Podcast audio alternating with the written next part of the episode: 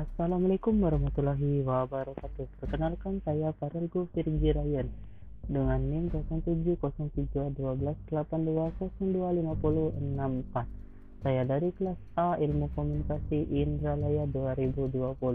Pada kesempatan kali ini saya akan membahas tentang materi dampak negatif dari teknologi komunikasi atau internet.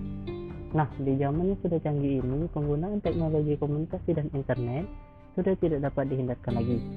Karena hal tersebut adalah suatu kebutuhan.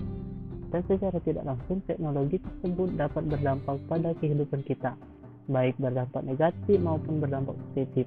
Nah berikut saya akan membahas tentang dampak negatifnya. Yang pertama seseorang itu dapat kehilangan kemampuan berbaur dengan masyarakat dan cenderung nyaman dengan kehidupan online banyak orang yang memiliki ratusan bahkan ribuan teman di platform media sosial baik di Facebook, Instagram, dan lain sebagainya. Tapi di dunia nyata mereka hanya memiliki beberapa teman dekat saja. Tapi di dunia nyata mereka hanya memiliki beberapa teman dekat saja. Padahal jika terjadi sesuatu pada mereka, yang bisa membantu mereka itu bukanlah orang-orang yang dikenal di dunia maya, tetapi orang-orang yang ada di sekitar kita. Baiklah, yang kedua adalah kejahatan di internet. Kejahatan ini tidak mengenal batas negara dan teritorial, kapan pun dan di mana pun itu bisa muncul. Perbuatan yang dilakukan tersebut bersifat ilegal dan tidak etis. Perbuatan tersebut menggunakan peralatan yang berhubungan dengan komputer dan internet serta kerugian yang diakibatkan oleh perbuatan tersebut jauh lebih besar dibandingkan kejahatan biasa. Biasanya pelaku kejahatan adalah orang-orang yang sangat mengerti dan paham mengenai jenis-jenis kejahatan di internet. Ada cyber sabotage, forgery, illegal content, phishing, spamming, dan juga courting.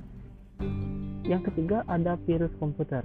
Virus komputer adalah sebuah program yang berukuran relatif kecil dan bersifat sebagai parasit yang mampu hidup dan menggandakan diri menyerupai file maupun folder dan sangat mengganggu pengguna komputer yang terinfeksi. Virus komputer menyebar melalui berbagai media termasuk media internet dan penyimpanan seperti CD-ROM, disket, flash disk, hard disk, dan juga memory card.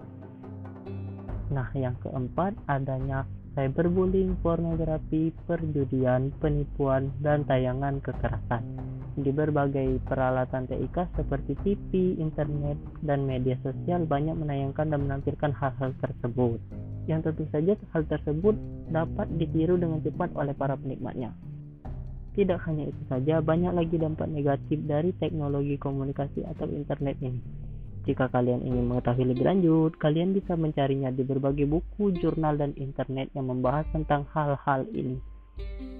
Nah, dikarenakan dalam kehidupan sehari-hari kita memang tidak bisa terlepas dari yang namanya teknologi komunikasi ini, maka dari itu kita harus pandai-pandai memilah dan menerima informasi. Dan kita harus bisa mengambil sisi positifnya dan menjauhi sisi negatifnya agar kita terhindar dari masalah yang dapat ditimbulkannya. Uh, baik, mungkin sekian dari podcast saya. Saya akhiri. Wassalamualaikum warahmatullahi wabarakatuh.